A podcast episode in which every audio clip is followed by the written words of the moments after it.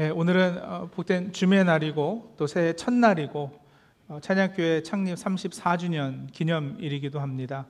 이 귀한 날 하나님께서 우리에게 주시는 말씀 같이 보시겠습니다. 이사야서 6장 1절에서 8절입니다. 이사야서 6장 1절에서 8절 우리 교독식으로 읽고 마지막 8절은 다 함께 읽겠습니다. 우시아 왕이 죽던 해에 내가 본즉 주께서 높이 들린 보좌에 앉으셨는데 그의 옷자락은 성전에 가득하였고 사람들이 모시고 섰는데 각기 여섯 날개가 있어 그 둘로는 자기의 얼굴을 가리었고 그 둘로는 자기의 발을 가리었고 그 둘로는 날며 서로 불러 이르되 거룩하다 거룩하다 거룩하다. 만군의 여호와여 그의 영광이 온 땅에 충만하도다 하더라. 이같이 화답하는 자의 소리로 말미암아 문지방의 터가 요동하며 성전의 연기가 충만한지라 그때 내가 말하되 화로다 나여 망하게 되었도다. 나는 입술이 부정한 사람이요 나는 입술이 부정한 백성 중에 거주하면서 만군의 여호와이신 왕을 배웠음이로다 하였더라. 그때 그 수랍 중에 하나가 부젓가락으로 재단에서 집은 바 핀 숯을 손에 가지고 내게로 날아와서 그것을 내 입술에 대며 이르되 보라 이것이 내 입에 닿았으니 내 악이 제하여졌고 내 죄가 사하여졌느니라 하더라. 내가 또 주의 목소리를 들으니 주께서 이르시되 내가 누구를 보내며 누가 우리를 위하여 갈고 하시니 그때 내가 이르되 내가 여기 있나이다. 나를 보내소서 하였더니. 아멘. 천상병 시인이라고 많이들 알고 계시죠? 1930년생으로 1993년에 돌아가셨습니다.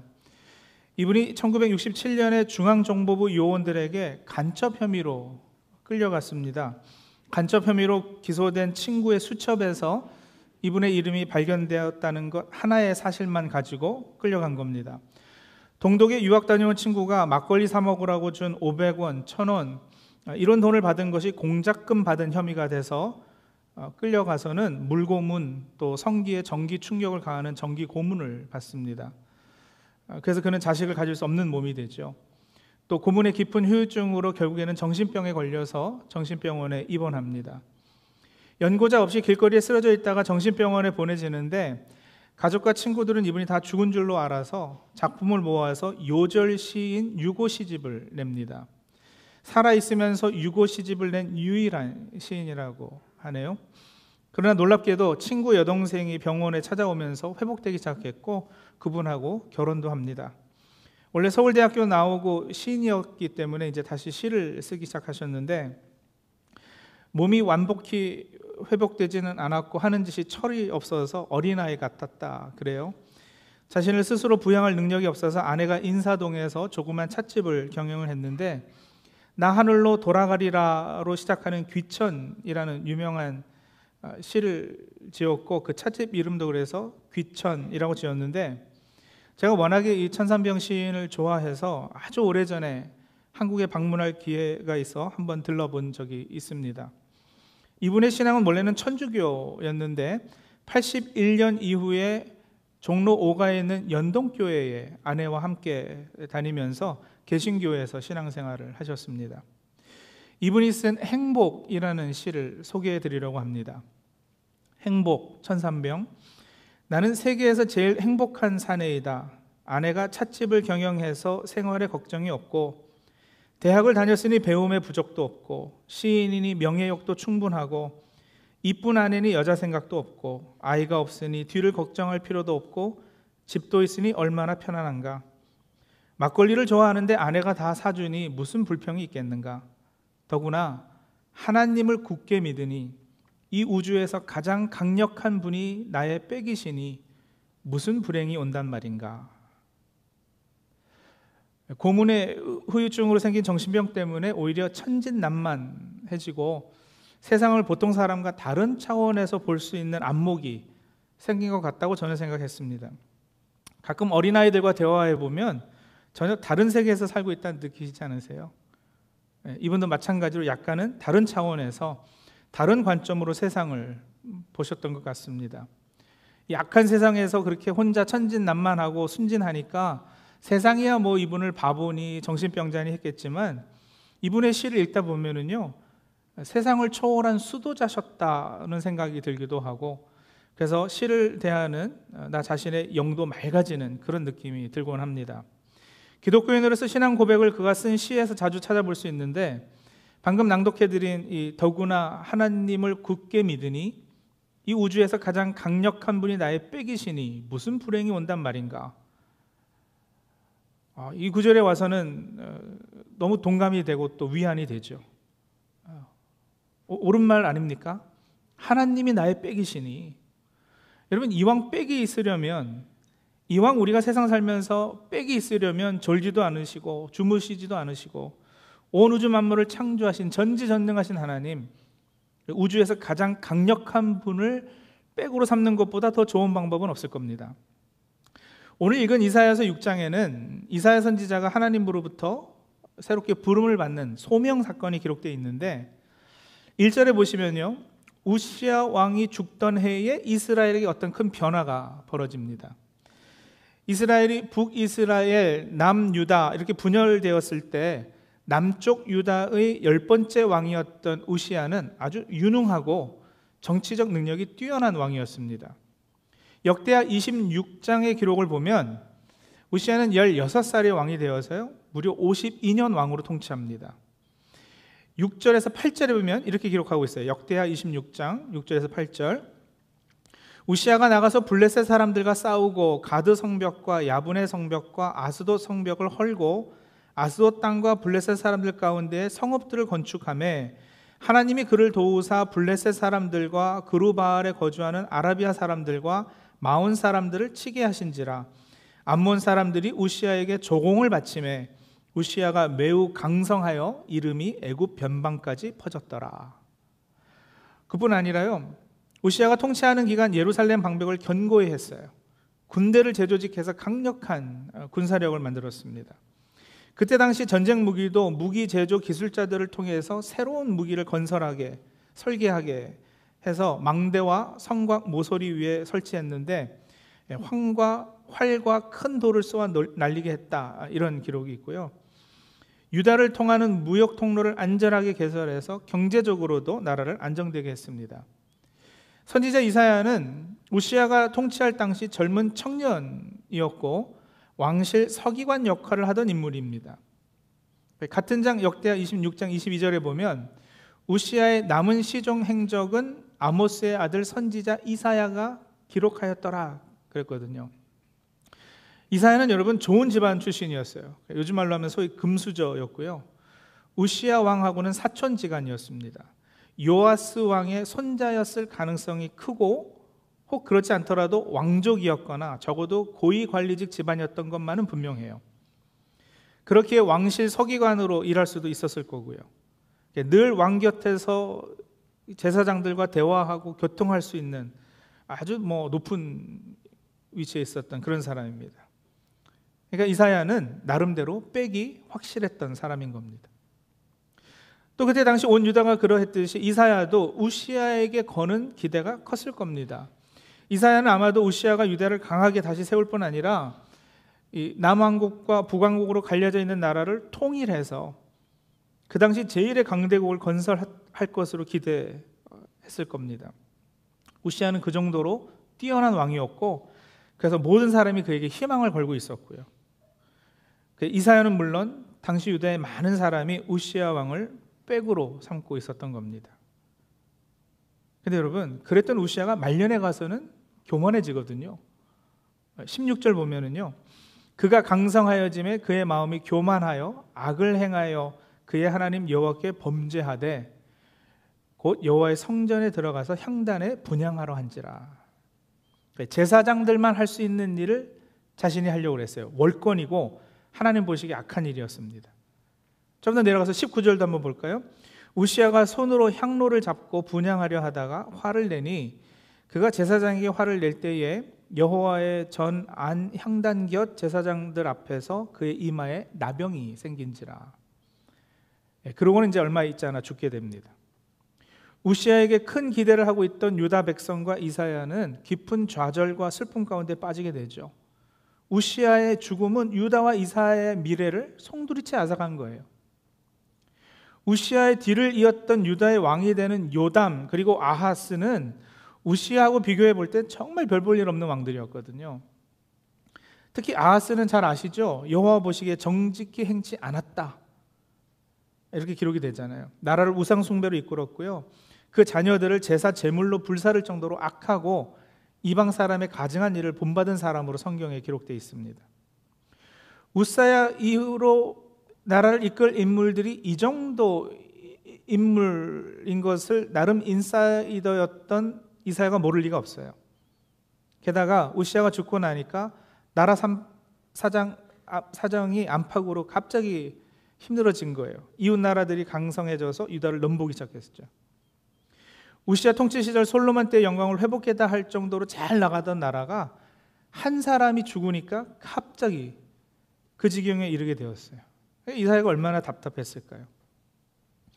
여러분 믿고 의지하던 빽이 하루아침에 사라졌을 때의 황당함 그 황당함 끝에 서서히 밀려오는 두려움 혹시 우리 성도님들은 경험해 보신 적이 있으신가요? 우리도 살다 보면 여러분 이렇게 든든했던 백이 없어지는 경우를 간혹 당하지 않습니까? 저는 대학을 졸업하고 신학대학원에 들어갔어요. 고등학교, 대학교 1, 2학년 때까지는 고생을 좀 했는데 졸업하고 신학대학원 들어갈 때쯤에는 저희 부모님이 볼트몰 흑인 동네에 사시던 가게가 정말 잘 됐어요. 그래서 집도 큰 거 사고 차도 사고 제 용돈도 필요 이상으로 많이 주셨어요. 신학교 들어가서 교회에서 처음 팔타임으로 전도사로 사역을 하는데 교회에서 사례비를 주는 거예요. 그때 한 달에 400불인가 이렇게 받았어요. 갑자기 전도사가 되어서 교회에서 사례비를 받게 됐는데 아니 교인들이 헝금한 돈으로 개인 생활비 하는 게 이게 익숙지 않았던 거예요. 그래서 그거 가지고 뭐 학교 기숙사비 조금 내고 뭐 책도 사보고 하는 것까지는 그래도 괜찮은데 그거 가지고 장 보고 특히 한국 드라마 비디오 빌려 보려니까 아 이게 마음에 걸리는 거예요. 여러분 그때는 한국 식품점 가면 비디오 빌려주고 그랬거든요. 교인들이 피땀 흘려서 낸 헌금으로 드라마 비디오를 빌려보다니 아 이게 꺼림칙했습니다. 그래서 제가 뭘 어떻게 했느냐면 야, 이 교인들이 낸 헌금으로 그럴 수 없다. 교회에서 주는 거는 다 학생들 밥 사주는 걸로 사역할 때 쓰는 것으로 하자. 그리고 부모님이 주시는 것으로 생활비 하자 이렇게 마음 먹었어요.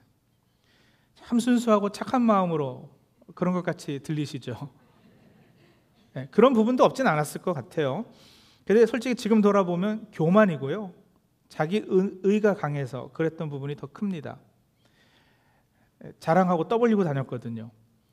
동료 전도사들 앞에서도 나는 교회에서 사례비 받은 걸로 생활비 안 한다. 난 그거 다 애들 밥 사주고 사역비로 쓴다. 면서 은근히 자랑했어요. 그래서 제가 그렇게 교만할 수 있었던 것에는 부모님이 충분히 생활비를 주셨기 때문에 그랬던 거죠. 말하자면 부모님이 제 빼기셨던 거예요. 뭔가 믿는 구석이 있었습니다. 하지만 여러분 우리 하나님 질투의 하나님이세요. 절대 하나님 말고 다른 누구나 그 어떤 것이 우리 삶에 빽이 되는 거 그냥 두고 보지 못하십니다. 그래서 제가 신대원 2학년 올라가면서 저희 아버지 쓰러지시고 어, 부모님 파산하셨어요. 그냥 하루아침에 몇 년을 피땀 흘려 쌓아놓은 것이 다 없어진 거예요. 하루아침에 건강 잃고 가게 문 닫고 집 날아가고 저는 개인적으로 저와 하나님 관계에 있어서는 약간 좀 이렇게 주관적으로 해석하는 경향이 있어요. 예를 들면, 예, 저희 부모님 파산하신 거 그거 다 저를 위해 그리하신 것이다. 주의 일을 하라고 택함 받은 나에게서 하나님 말고 다른 백을 없애시려고 하나님이 그렇게 하신 것이다. 이걸 여러분 객관적으로 보면 전혀 그렇지 않은 거예요. 이런 이야기를 잘못하면 하나님 이상한 하나님이 되시죠. 일부러 아버지 병나게 하시고 가게 망하게 하셔서 내 신앙을 좋게 하셨다. 어, 네, 그건 너무 자기중심적 해석일 거예요. 근데 여러분 제 주관적 신앙적 해석이 그렇단 말이에요. 제가 그 상황을 그렇게 해석하고 받아들였다라는 거예요. 영적 교훈을 그렇게 얻었다라는 거예요. 그러니까 나에게 일어난 어떤 일을 한 개인이 신앙적 차원에서 해석하고 받아들이는 것은 잘하는 거지만 그걸 객관적인 어떤 원리로 이야기해서 남에게도 강조하게 되고 그러면 안 됩니다. 소위 간증이라는 것을 그래서 우리가 지혜롭게 잘해야지 되고 어, 또 잘 골라서 들어야지 되는데 자 어쨌든 그 점은 좀 감안해서 드, 들어주시기 바랍니다. 어쨌든 영적인 눈으로 그때 저에게 닥친 일을 돌아보니까 아 이거 하나님의 섭리인 거예요. 귀한 깨달음이 있었어요. 어떤 깨달음이요? 부모님 백 믿고 교만하면 안 되는 거구나. 목사는 그저 교회와 교인들이 주는 것으로 감사하며 생활하는 것이 그게 겸손입니다. 그 외에 다른 인컴 소스가 있으면 교회에서 주는 것은요, 아, 까짓것 뭐 이렇게 되는 거예요. 적어도 저는 그랬습니다. 그 이후엔 제가 아주 겸손해져서 교회에서 주는 사례로 한국 비디오 잘 빌려보았습니다. 또 이런 일도 있었어요. 이승만 목사님이라고 아주 유명하시고 높으신 분이 계셨어요. 이미 하나님 부르심 받으셔서 고인이 되셨는데 이분이 미국 NCC 교회 협의장 회장도 하시고요. 우리 교회가 속한 이 미국 장로교 교단 총회장도 하신 분이세요. 한국 교회가 그 종로에 있는 100주년 기념관 살 때, 종로에 100주년 기념관 아시나요? 그 땅이 원래 미국 장로교단 땅이었거든요. 선교사님들이 사셔 가지고, 근데 그거를 교단에게 이야기해 가지고 한국 교회에 땅을 거저 주게끔 하셨어요. 그래서 거기에 100주년 기념관을 세운 거예요. 근데 그런 분이 미국 장로교단 총회장을 다 마치고 나서는 제가 다니고 있던 신학교 교수로 딱 오셨어요. 가지고 그분 클래스도 듣고 뭐 개인적으로도 이렇게 멘토 역할도 해주시고 하면서 이분이 저를 많이 아껴주신 거예요. 나중에 보니까 저만 아껴주신 거가 아니라 원래 사람을 키워주는 은사가 있으신 분이에요. 모두를 다 잘 대해주셨어요. 근데 여러분 그분 편지 한 장으로 제가요 미국 신학교를 이미 졸업해서 자격도 되지 않는데 한국 장신대 교환학생으로 장학금 받고 다녀오기도 했고요. 한국의 큰 교회에 편지 써서 자리도 만들어 주시고 그랬어요. 제가 예전에 있었던 LA 영락교회 가게 된 것도 당시 담임이셨던 박희미 목사님께서 이분에게 전화해가지고 교육 전체 담당 목사가 필요한데 누구 한 사람 추천해 달라 이렇게 부탁을 하셨거든요. 그 이승만 목사님께서 바로 저를 추천해 주셨고 박희미 목사님은 저에게 전화를 주셨던 거예요. 자 여러분 이 정도면 백으로 괜찮습니다. 뭐 이 정도면이 아니라 적어도 제 목회 커리어에 있어서는 이 정도면 뭐 더 바랄 것이 없는 좋은 백입니다. 그러면 사람이 얼마나 간사하냐면 이제 이분이 나이가 들기 시작하니까 제가 슬슬 걱정이 되기 시작하는 거예요. 저는 기독교 교육학을 공부하고 싶었거든요. 제 꿈이 기독교 교육학 공부해서 우리 2세들을 위한 주일학교 커리큘럼 만드는 거. 그래서 북미 한인 교회들의 도움이 되는 것이 제 소명이었는데 그래서 기회가 되면 공부를 더 하고 싶었거든요. 그 이분이 학교에서 교수로 계시고 좋은 추천서를 써 주실 때 박사과정에 들어가야겠는데 이분은 자꾸 나이가 더 들어가시고 저는 공부가 자꾸 미루어지고 그러니까 여러분 제가 이분을 위해서 날마다 기도했어요. 무슨 말씀인지 아시겠죠? 예. 좋은 관계 맺고 서로 네트워크하고 그래서 도움도 주고받고 추천도 하고 하는 것이 다 잘못됐다는 것이 아니라 당시 그분이 제 마음에 차지하던 비중의 문제가 있었던 거죠. 뭐 안 그래 하는 건 머리로 잘 알죠. 제가 목사인데. 근데 여러분 안 보이는 하나님보다 눈에 보이는 총회장 출신의 신학교 교수님이 더 큰 백으로 의지가 되고 믿어졌던 겁니다. 이사야가 우시야를 그렇게 백으로 믿고 있었던 거예요. 그런데 오늘 6장 1절 말씀 다시 한번 보실까요? 어떻게 시작이 돼요? 우시야 왕이 죽던 해에 우시야 왕이 죽어요. 백이었는데 그 큰 백이 사라지고 나니까 여러분 이사야가 드디어 어떻게 되느냐? 백이 사라지고 나니까 하나님 앞에 엎드려지게 돼요. 깊은 시리와 좌절 가운데서 하나님 앞에 이사야가 나오는 거예요. 예배하러 성전에 들어간 것 같아요. 그리고 그곳에서 놀라운 영적 체험을 하게 되죠. 거기서 이 소명 사건이 시작이 되는 거잖아요. 6장 1절 다시 볼까요? 우시아 왕이 죽던 해에 내가 본즉 주께서 높이 들린 보좌에 앉으셨는데 그의 옷자락은 성전에 가득하였고 여러분 그, 그 중간을 읽으실 수 있어야지 돼요. 그 중간에 어, 우리가 채워 넣는 거예요. 뭐예요? 우시아 왕이 죽던 해에 백이 없어졌으니까 얼마나 실망했겠어요. 얼마나 좌절했겠어요. 그래서 어떻게 했느냐? 성전에 들어간 것 같아요.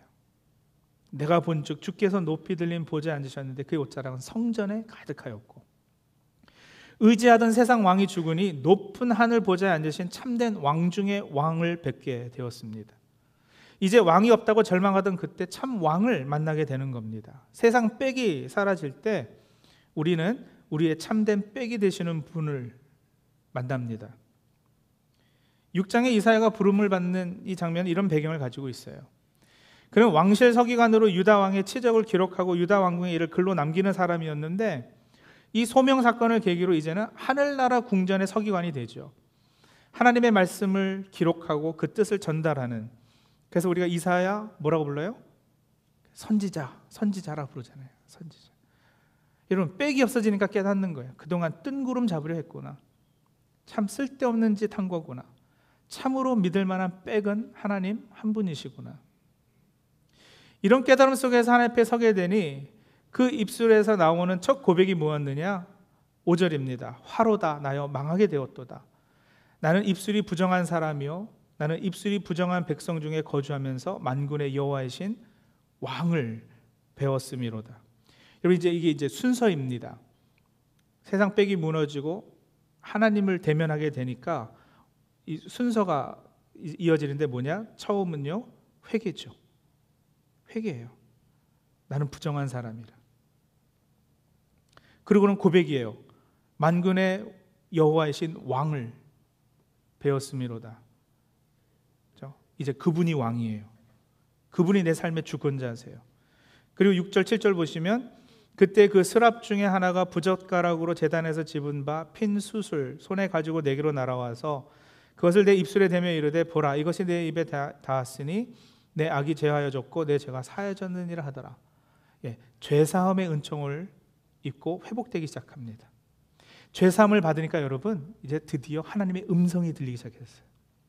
하나님과 관계가 회복되면서 드디어 하나님의 근심과 걱정이 자신의 근심과 걱정이 되기 시작하는 거야. 8절 보세요.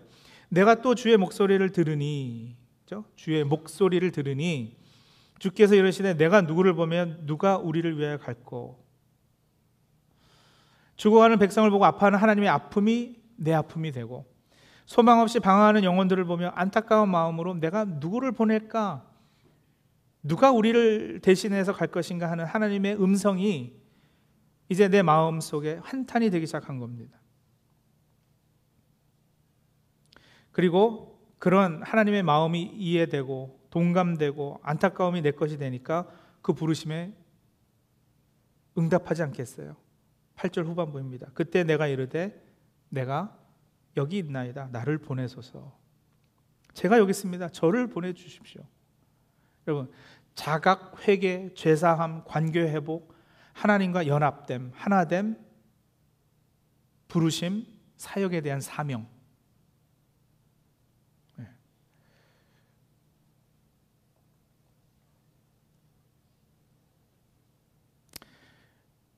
이사야는 우시아가 죽어서가 아니라 더 이상요. 나라 사정이 어려워져서가 아니라 암울한 사회 현실 때문이 아니라 하나님을 대면하게 됐을 때 무엇보다 자신의 죄에 대해 깊이 좌절하고 탄식했고요.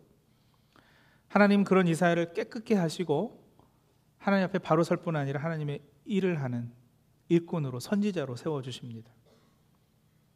그리고 이사야가 이제 깨닫게 되는 거죠. 유다와 백성의 미래 또 자신의 미래 역시도 우시아 같은 뛰어난 왕이나 어떤 인간적인 백에 달려 있는 것이 아니라 하나님께 달려 있다는 것. 네, 그거 깨닫습니다. 우리는 이 본문에서 한 젊은 청년이 그의 시대의 사회적 여건에 맞춰서 자신의 미래를 설계하고 기대하다가 왕이 죽음으로 인해 그 권력 구조도 바꾸고 바뀌고 나라 사정도 나빠지니까 깊은 좌절에 빠져버리는 장면과 그러는 가운데서도 하나님 앞에 나온 이 젊은이를 하나님께서 현실을 뛰어넘어 거룩한 부르심으로 인해서 더 크고 놀라운 미래로 이끄는 모습을 예, 보게 됩니다. 자, 성도님들, 우리도 이사야와 같이 연약한 사람들입니다. 그래서 살면서 때로는요, 사람을 빽 삼기도 하죠. 우리가 솔직하면 정말 그렇습니다. 어떤 경우는 내 남편이 내 빽이 되기도 하고요. 직장 상사가 내 빽이 되기도 하고, 자식 공부시켜서 자식을 백으로 삼기도 하고 하나님보다 실질적으로 눈에 보이고 나에게 유익을 주는 그 누군가가 내 백이 되는 거예요. 이건 개인뿐 아니라 나라도 마찬가지입니다. 대통령이나 정치인, 종교인 예, 그 누구도 사실은 메시아적 존재가 될 수 없습니다. 물론 하나님께서 그들에게 지혜와 총명 주시기를 우리는 간구하지만 여러분 인간은 누구나 실수가 있고 또 그렇게 믿고 의지하다가는 언젠가는 실망하기 마련 아니겠어요? 예, 아끼고 사랑하고 존경하지만 사람은 믿음의 대상은 될 수 없습니다. 아무리 남편이라도 아무리 아내라도 아무리 자식이라도 어떤 인간관계도 하나님이 그 관계의 중심에 있지 아니하면 그 관계가 깊으면 깊을수록 나중에 좌절감도 더해지는 겁니다. 그 사람에 대한 믿음이 깊으면 깊을수록 믿는 도끼에 발등 찍히는 아픔 또한 더욱 클 것입니다. 그래서 모든 인간 관계는 하나님이 그 관계의 중심에 있어야 합니다.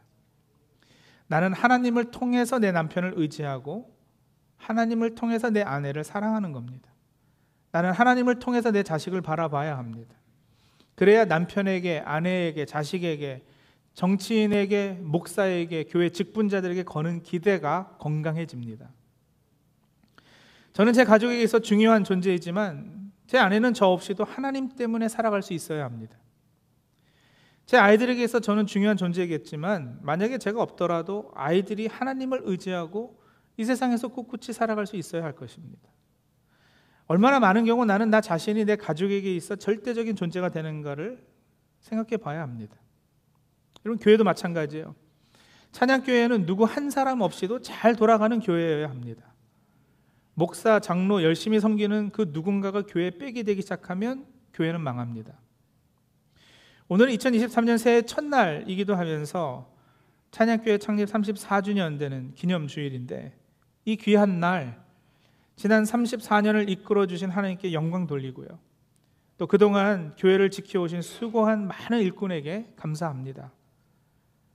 그러나 그러면서도 오늘 주시는 말씀을 통해 한 가지 질문을 우리 자신에게 던지려고 합니다. 찬양교회 백이 누군가? 얼마나 많은 경우 우리는 어떤 한 사람을 조직이나 공동체 또는 나 개인에게 있어 절대적인 존재로 만들어 놓고 우러러보고 있는가? 예, 살펴봐야 할 것입니다. 여러분들 개인에게도 오늘 질문해 보세요. 내가 백 삼고 있는 사람이 있는가? 나는 누구를 백 삼고 있는지 어, 이 아침에 한번 생각해 보기를 원해요. 하나님께서 진정 나를 사랑하신다면 내가 하나님 말고 더 절대적으로 의지하고 있는 끈들을 끊어버리실 겁니다. 하나님이 질투하시는 하나님이시라니까요. 나를 사랑하시고 나를 하나님의 합당한 자녀로 만드시는데 아주 열심이신 분이세요. 하나님 내가 세상에 의지하는 것을 끊어내게 하실 것이고요. 내가 다른 인간을 절대적 존재로 삼고 의지하고 있다면 그것도 끊어내게 하실 거예요. 그리고 그 끊어냄의 아픔 때문에 이제 하나님 성전에 들어가 무릎 꿇게 하시는 은혜를 허락하실 것입니다. 그 거룩한 곳에서 내 더러움이 깨끗이 씻기고 하나님의 음성이 들릴 겁니다. 누구를 보낼까? 누가 우리를 위하여 갈고? 그리고 여러분 그 음성이 들리거든. 제가 여기 있습니다. 저를 보내어 주십시오. 그렇게 응답하시는 우주에게 우주에서 가장 강력한 하나님 한 분만을 빽삼는 예, 그런 저 우리 찬양교 성도님들이 다 되시기 바랍니다. 같이 기도하시죠.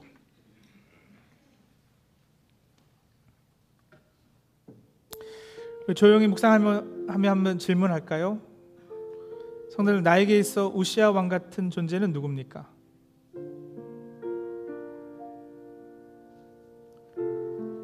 내, 내 커리어에 이분이 꼭 계셔야 한다. 내, 내 사업에 아, 저 사람한테는 정말 잘 보여야지 되는데. 하면서 은근히 어, 내가 든든하게 여기고 의지하게 되는 백.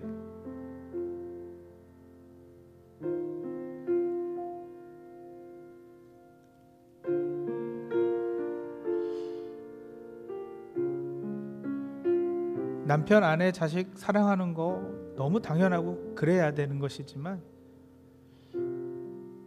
여러분 마음을 잘 살펴보세요. 남편이나 아내나 자식이 하나님보다 더 든든한 존재가 되어 있지는 않은지. 네, 그럼 그건 우상이거든요. 하나님보다 더 의지하고 든든하게 여겨서 빽삼는 거, 그건 다 우상이에요. 사람 아니고요. 건강일 수도 있고 학위일 수도 있고 재산일 수도 있고요. 오늘 새해 첫날 우리 삶 가운데 빽 삼고 있는 우상들을 제거하는 작업을 좀 하시죠. 오늘 말씀으로 도전 받으셨다면 진실함으로 기도함으로 우상 제거하실 수 있습니다. 네, 그 우상 제거 작업과 더불어서 하나님 하나님만 빽 삼고 살아가는 2023년 되게 해 주옵소서. 네, 그렇게 또 기도하면서 하나님 앞에 나가겠습니다. 기도하겠습니다.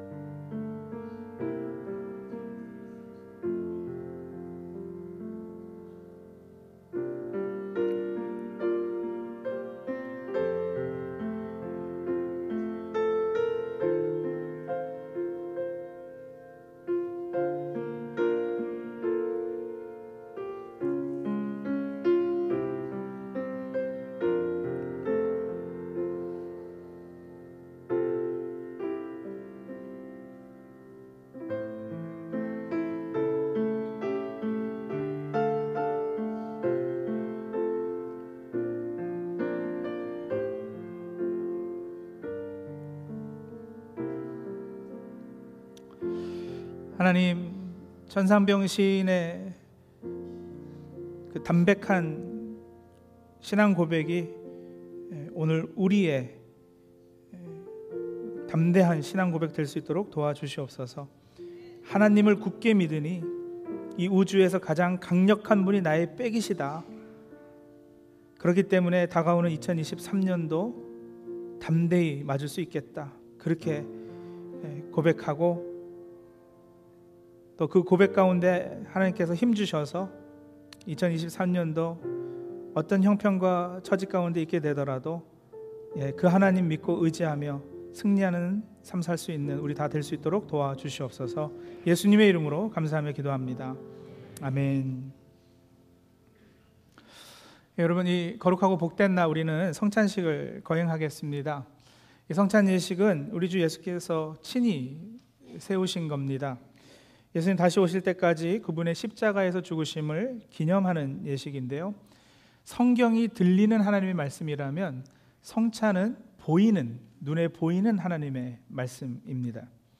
성찬식 때 받는 떡은 주님의 찢기신 살이고 포도주는 주님의 흘리신 피입니다. 떡과 포도주를 먹고 마심으로 우리 죄를 대신해서 십자가에 달리신 예수님을 생각하고 그 죽음의 의미를 묵상하고 그의 죽으심으로 우리는 살게 되었음을 예, 감격하고 감사하는 것입니다. 성찬을 통해 예수님과 연합해서 하나 되는 은혜를 체험하는 것은 그러나 먹고 마시는 것 그 자체에 있지 않고 믿음에 있습니다. 이 시간 우리 다 함께 경건한 마음과 믿음으로 성찬 예식에 참여하시겠습니다. 예수님께서 잡히시던 밤에 떡을 가지고 들어 축사하시고 떼어서 제자들에게 주시면서 이렇게 말씀하셨습니다.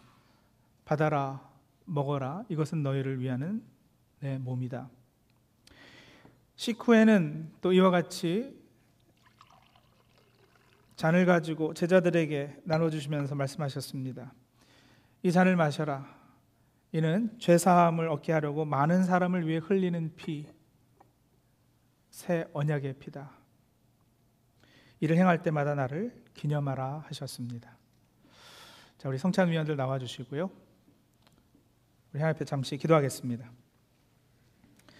하나님, 거룩한 식탁에 저희를 초청해 주시니 감사합니다. 저에게 믿음 주셔서 이 시간 먹고 마시는 이 떡과 포도주가 영원한 생명의 양식, 생명의 양식이 되게 해 주시옵소서. 성령께서 이 자리에 임하셔서 식탁을 구별해 주시고 이 식탁에서 먹고 마신 우리를 또한 세상에서 거룩하게 구별하여 주시옵소서. 예수님의 이름으로 기도합니다. 아멘.